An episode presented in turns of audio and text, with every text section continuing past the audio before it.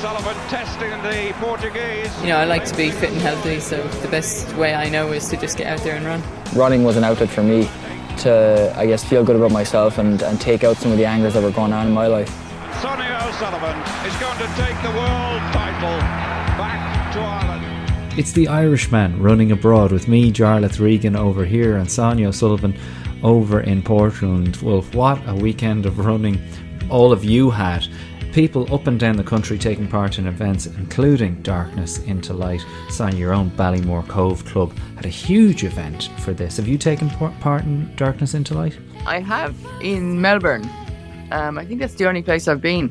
I've I virtually take part in Cobh because they dress up the statue. All right, so you're, you're kind of doing it. Yeah, so I'm definitely I'm definitely reminded of it, and you get to think about it. You know, when you head out for your run. Yeah. But um, no, I didn't see. There was nothing close to me. I was in California on the weekend. I was in a place called Walnut, which was um, yeah, it was very very much inland. so there was no. I always find it difficult to find somewhere to go or do stuff outside of what you're doing if there's no sea around the place. Yeah, people have such an image of California, don't they? When you say, "Oh, I was in California," they they immediately have their own TV image of it. You were up in the hills though, running some trails. How was that? Yeah, that was pure trail running. That's the other thing about California. It's not very easy to find somewhere to run. There's a lot of hilly, mountainous trails around the place that, mm. you know, on paper look great. And then you go out there and it's like, oh, this is relentless. But it was actually quite nice. I don't mind going for a bit of a trail run on the Saturday. I went out. It was called Walnut Creek Trail, and yeah, the you, the path crossed the creek. I don't know about twenty times. It was unbelievable. I just ended up there because I didn't know where else to run. It's kind of hard to find places to run. Mm. Um, there was just hills everywhere, and then so you know if there's hills, I would rather run on the trails than on the flat. And I have been, we have been to some races in California, and there's been some nice areas to run in, but this was definitely a very undulating part of town, mm. and um, so it's kind of you know when when you can run good, it's nice to run along, but the rest of the time you just go through the motions and all these like little creek crossings. It was all stepping stone stuff. So the first few, I was like taking my time, and then as you go on, you're kind of thinking, right, I just got to figure out how to get across here. and you know my my stability and uh, the mobility was being um, tested for sure. But I actually think I got a little bit better at it by the end, where you just go, you just figure, well, there's lots of people out here, they're all getting across these streams, so it can't be that hard, and you just have to keep moving. You know, you just you put one foot on one rock, on the next rock, and and kind of the the quicker you can do it, the better. If you stop it all, then you're stuck in the middle of the river. Wow, so you went through the water? Oh yeah, yeah, loads of times. Jesus, I didn't realize that's what you meant by it crossed the the creek because I spent a, a, last couple of days kind of hunting bargains around the place for various different reasons. I stumbled across a pair of uh, Adidas Prime X in TK Maxx of all places for 150 euros. Then next door in the lifestyle outlet, I came across two pairs of Vaporflies in my size in damaged boxes that were going for next to nothing. But it did make me think because I am thinking about heading out in the trails. What do you wear? Like what what shoes were you wearing when you're doing it? Do you have a specific trail running shoe, or do you just go in what you have? I do have them, but I didn't have them with me because when you're traveling, you can only bring so much stuff. I like to pack light. Yeah. Uh, you don't like. So no, I just had the Zoom Fly, and you know they just about were okay. I mean, I was lucky; it hadn't been raining, so it wasn't muddy or slippery. Yeah, you need that bit of grip.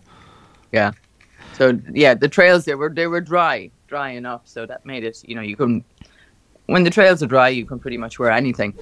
We are jargon busting today with Sonia. Jargon and running goes hand in hand, whether it's your fartleks or your DNFs or your floats or your thresholds or tempos a lot of people are saying these words, Sonia, and they don't know what they mean. A lot of the time, you just nod along, go, "Oh yeah, yeah, yeah. Oh, a good old tempo run, or I'll get some strides in," without really knowing what they are. Well, our listeners from all over the world have been submitting the words that they don't fully understand, even with the benefit of having the internet in your hand.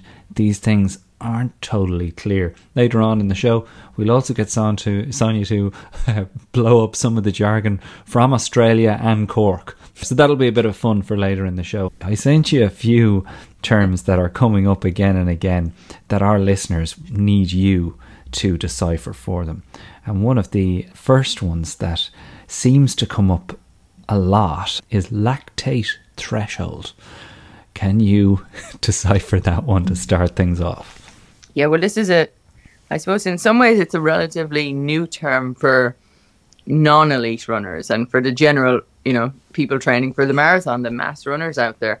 And lactate threshold, it's a very, it's a scientific term, it's a physiological term used when generally people they can go and do a test to see what their maximum heart rate is, you know, their maximum effort, and then they set up different um, thresholds of training, so different levels of, you know, marathon pace training, slow pace training, um, threshold running, and then anaerobic thresholds. So threshold running is a bit faster than marathon pace, mm-hmm. and it's determined by being able to the amount of running that you could do at a certain pace continuous for an hour. So it's a good way of working it out is if, if you run a half marathon and then you work out what the pace is that you did in the half marathon, that's probably your threshold pace. Because everybody's out there trying to figure out what the threshold pace is without going to do a test. The simplest thing would be to go and do a treadmill test in some science lab. And there's plenty of them out there now doing it for you. But I suppose the thing is, can you really trust that they're all doing it properly? Mm. Uh, you know, for the general population. So this is, you know, mass, what would you say, mass produced lacto- lactase threshold testing. And it may just be a general ballpark figure. I don't know. It depends where you go and who does it. Sure, it's a bit like the uh, the DNA test on your your family genes. It's like exactly yeah. So I think the more like elite athlete you are, then the more the person testing is going to be wanting to get a proper result for you. And why is Jakob and the likes of Jakob Ingebrigtsen always at it? Like you always see him pricking his finger on the side of the running track. Why is it continually happen, or, or is it? Uh, you answer that. You tell me. Like, what, why is this well, so important happen constantly? Obs- well, what happens is when you're doing a training session, if you go too fast too soon, then you start to produce lactic acid, and then in effect it ruins the session because then you can't clear the lactic acid as fast as you need to. So you need to take more rest. So what he does is they'll, and lots of people do this. I know Marcus O'Sullivan does this. He, he's a big fan of the lactate threshold testing during training, mm. which is where people start to get very specific about it. Um, and so then you're not just focusing on the pace or the heart rate, but you've got an actual physical testing method. You take a prick of blood, you test it in this little handheld machine, and it will tell you, you know, if you're running too too fast in what you think is your threshold pace. Um, and so, if the thing is, if you don't operate above this line, then you can do more at this kind of threshold pace of running. And the more of that you can do, then you're continually boosting your aerobic levels. Right. And, so then you can you can go for longer at a pretty good pace. And so it's a bit of a tricky one because athletes of all levels, you know, they try to do it in college athletics, they try to do it, you know, in elite athletics, and then people training for the marathon try to do it. But most people don't do it correctly. And so it's just a term that they're throwing around the place and they think they're uh, doing it correctly, but most are not because when you start, it feels pretty slow. And so you think, I know I'm doing a track session, I should be going faster. I'm not working hard enough. I can't be getting any benefit from this. But you just have to trust it and believe in it. And in order to do that, then I think you have to stick with it for at least four weeks, four to six weeks, depending on what fitness level you're coming from.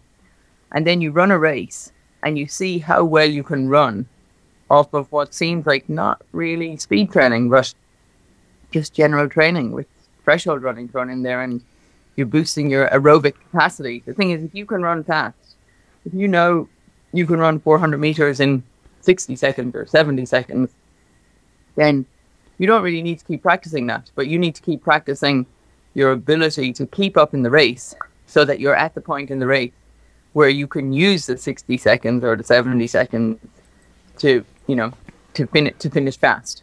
So it sounds like you're saying is something this is something Jarlath you do not need to worry about. Um you don't need to worry about it, but it's useful to use. It's I mean it's it's very useful to use in your training and when you're doing sessions. Like if you're doing six times a thousand meters and I say to you, okay, I want you to do six times a thousand at four thirty with one minute rest. And you go out there and you run four fifteen and you say, Ah, but I felt great and I was like, Yeah, but you're fifteen seconds too fast. So you know, you've made a mess of that session. Because all of the other kilometers went down as it went. Yeah, well, well, even if they don't, I mean, because what happens then? You do the first one in fifteen, so you think you got to do the second one in four fifteen, and the third one, and so then you're working way too hard because you're you're just playing. Then you've got the numbers in your head and you're trying to match them, whereas you really should be slowing down, um, because then what you're doing is defeating the purpose of the session, and it's very technical stuff now. Mm. To be fair. Yeah, well, we really started but, on a but, big technical one, but we've got plenty of small ones to, to, get through as well. But, but uh, it's kind of fella worth, like me, it's definitely worth yeah? uh, it's worth delving into, and it's worth using for people training for the marathon because the the more that you can vary the paces of your training runs, the more interesting it becomes, and you realize that you know training hard is an accumulation of a lot of miles and kilometers at a very manageable pace rather than going out there and smashing yourself every time and you know coming in and lying on the couch and you can't get up. Well uh, that's massively helpful Sonia. I think you've, you've captured it in a nutshell. I don't know if I'm going to be going out and buying a little uh, you know blood machine to be testing myself on the side of the road here in Meath but who knows? Maybe that that is the next piece of running kit that we're going to be seeing at every expo around the world because I know that Jesus people are throwing money at anything they can. Uh, including some of the things we're going to go into here.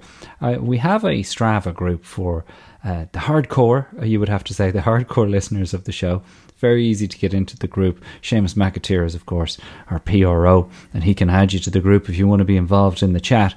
And Ilo over on the Rock of Gibraltar uh, was in touch to say she saw somebody put up on Strava that they floated during their last run. And she was like, How did you do that? Jesus, I'd love to be doing a bit of floating in the middle of a run. It is the term float she's asking about. What exactly is a float, Sonia, and how does it how does it connect up to what we're doing? Well, a float is something that you would use in a true fartlek session. So now we're throwing in two words. Two here words here, yeah. May as well get fartlek in as well. Yeah. So fartlek is a bit of speed play where you run fast for X amount of time and then you float. Now, I suppose the option is you can float or jog. But depending on the session, if you're doing a hard fartlek, then the interval or the rest between the hard effort. If it's a float, it means that you keep running at a decent pace. Okay. Yeah. So you don't slow down, you don't stop, you don't walk, um, but you actually keep running. So the float means that it's a, a very continuous session, generally around five kilometers altogether. Um, so if you were doing something like, say, the Mona Fartlek, have we discussed this one yes, before? Yes, we, we even did it, yes. Yeah. So you do 90 seconds fast, 90 float. Now, the 90 fast, I suppose, determines the pace of the float, and the pace of the float determines the time, the pace of the fast effort. And that's where it gets complicated. Where if people do the same thing, same type of session over and over again, and they have a certain distance they get in the time, then they may push the float too hard. So then the differential between the float and the hard effort is not really big enough. I hear you. So people shouldn't confuse a float with a jog, the kind of, you know, go and jog in between your reps. This is actually, you couldn't call it just trotting. It is, as you say, continually running, properly yeah. running, but just at a slower pace. Yeah, it's a concentrated effort between the intervals. I see. Um, so, you know, I mean, if you're doing faster intervals, then you do slower recoveries. But if it's a, this is a great thing to do when you're, you know, getting back into training after, you know, coming back from having a break from the marathon, and you do the, and it's very hard to do that. Like it kills you to do the float. But if you have it in your head that okay, once I do my 90 seconds, I got to keep running here, then it focuses, it puts a big focus on the session of this thing is 20 minutes long and I'm just going to get it done. But your heart rate is up higher for the whole time. So it wouldn't be a, it wouldn't necessarily be a threshold session now because your heart rate would get so high that by the end of it, you'd be thinking, wow, that was much harder than it looks on paper. Mm. Well, we've got so many more of these to get through. I want to throw in a couple of Cork and a couple of Aussie ones in to see uh, see if we can get you to explain what these ones mean. You're testing me now. Yeah, we'll throw in a couple of Aussie ones. An Aussie uh, term here that I need explained to me that I, I remember hearing and not really understanding when I was over there was, um, what does it mean when an Australian person says "crack the shits"? I don't know. Guy's gonna crack the shits.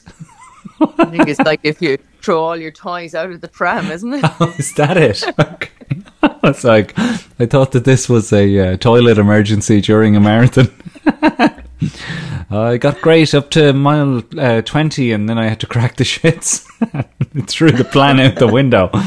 Okay, that's that's that one. I think you just get annoyed. You get annoyed with a situation. So I think if you're out for a run with somebody and they're one step in you the whole way, then someone will crack the shits, you know, by the end of the run because they have enough of it. They get frustrated. Very good. Okay, so another running term, a straightforward running term that uh, seems to crop up uh, time and time again, and you'll see it on your Garmin. But what the hell does it mean, Sonia? VO2 max. How can my hmm. watch know what my VO2 max is and I don't know what it is? And how do I not need to be in a laboratory to understand this thing that I assume involves putting on a gas mask and having a man and a woman in a white coat work something out? I think the watch is a very rough estimate. Now, the people at Garmin may come after me and say, "No, no, it's pretty accurate," but yeah, I think it's I think it's just an estimate. So it's the maximum amount of oxygen that you can uptake while operating at a high level. The maximum amount of oxygen that you can take into yourself right while you're running at such a high level. So to get your true VO2 max, you have to be running on a treadmill and doing a test and somebody is measuring all this as you're doing it and yeah, you're just going to the point where you can go no more and you collapse down. So I suppose ultimately, if you were running a race and someone was there to prick your ear afterwards, you might be able to work out your VO2 max in a race, which should be the highest thing, but it may not be. Have you ever had it done? Um, I have, but I don't really like it. So I never, I was never able to do it properly because I just didn't like being on the treadmill with the with the yoke on. on your nose and the thing in your mouth, and it was just really annoying. And I used to always say, why can we not just do it outside? Um, because I didn't like running on the treadmill anyway. Mm. Yeah, it's a very uncomfortable thing to do when the true information that you need is just a lactate threshold. That's enough to play around with. So you don't really need to do this VO2 max. But, you know, the scientists, they just like to get these numbers. And you'll often hear things say, oh, yeah, I had this, this, had this athlete in and I've never seen someone with such a high VO2 max. Yes, But it's all and they said this about Lance, of course, that his VO2 max was through the ceiling. Uh, and why is that such a big deal? That's just because he's just still capable to taking all this oxygen on board, even at his limit. Yeah, I mean it's it's just the um, efficiency that you can get oxygen into, and I mean that's why people go to altitude is because they're deprived of oxygen, and then when they come back down, there's more oxygen available, so they can get more into their system, which helps them to get the blood around the body faster without accumulating the lactic acid. So yeah, I mean it's it's a science experiment, and it's not something that you need to be too worried about. I mean, maybe it's nice and when your watch comes up and says your VO2 max is whatever, And so that's very specific to you and your watch. So maybe if you're training for the marathon, you're doing a lot of running, then maybe that number changes a little bit over time, but maybe it doesn't because a lot of the time the VO2 max is quite specific to each individual and it doesn't change that much Hmm. uh, with training. That that's what you're born with, and that's what you've got to work with. What does your watch say, Sonia, when it says VO2 max? That's what I'm interested to know.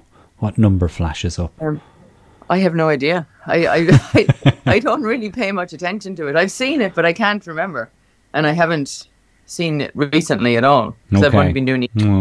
Well, Yeah, disappointing. why, what's what's your what's your what's your number? I don't know. 50? I, I- I, don't know what that is. dying- Is that good or You're bad? dying to tell me there. Yeah, I well, suppose you could look it up. yeah, you could look it up probably on the know. Garmin app, couldn't you? I don't know. Somebody is probably going 50. It's ridiculously low. It's stupid number. I don't know. I, Uh, but I it's just think another. in the seventies. I think up in the seventies is pretty good, and I think when I was, um, I think like when I was running at a high level, I was up around seventy something. Okay. Um, but I but I wasn't one of these notable ones where people went like, "Oh wow, um, your VO two max is you know what it's it's super high."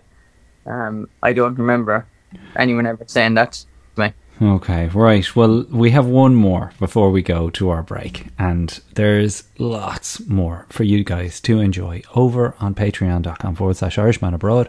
It's how we make the show. You come over there, you support us with a fiver a month, and in return, you get double size episodes with Sonia, double size episodes with Marion on a Friday. You get a double size episode or an extra length uh, episode of Honey, You're Ruining Our Kid and access to our full back catalogue of episodes with the greatest Irish people ever to have lived to accompany you on your runs for whatever you are training for. Uh, the final question, though, before we head to that break, Sonia junk miles. What the hell is a junk mile, and what's the difference between a junk mile and any other mile? A junk mile is not very productive. It's um, you're just running miles for the sake of running extra miles, just to add so that it looks good in your on your Strava or in your diary, um, that you've done hundred miles for the week or fifty miles for the week. You're you're really just kind of like trying to reach that number. So by the time it comes to Friday, and you look at your miles and you think, okay, I need to do twenty miles over the weekend now to make this up to fifty and you're just doing it for the sake of doing it. It's not really part of the running. Um, it's like doing extra miles in the week. You know, people do two runs a day sometimes, and um, so, but the second run is at such a slow pace that they might as well be doing yoga. You know, that it would probably be more beneficial to them, and so it's to weigh up, you know, the value of these extra miles um, over the the benefit to your body and whatever you're training for, as opposed to the wear and tear mentally and physically of you know getting dressed up and getting back out there for an extra run in the day. Well, shout out to everybody who has submitted their suggestions, including Ilo, James Gaffney, Brian Peppard, Kira Cullen, um, Emma Foy, who's a new member to the WhatsApp group, uh, Helen Carr, Paula Bradshaw, you know, Brian and Kuko in uh, Dingle, who had that question about the junk miles. Tons, tons more. As I say, we're going to try to ask Sonia about uh, stressies, active recovery, tempo runs, carb loading, sandbagging, bandits, and of course, more about lactic and what the hell we do about it.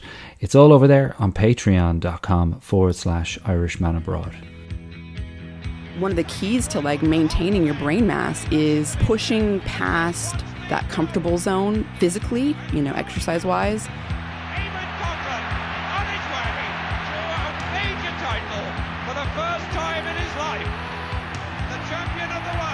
Imagine you know a world where everybody could go out the door and engage in the kind of exercise that's going to make them more relaxed, more healthy, burn off stress,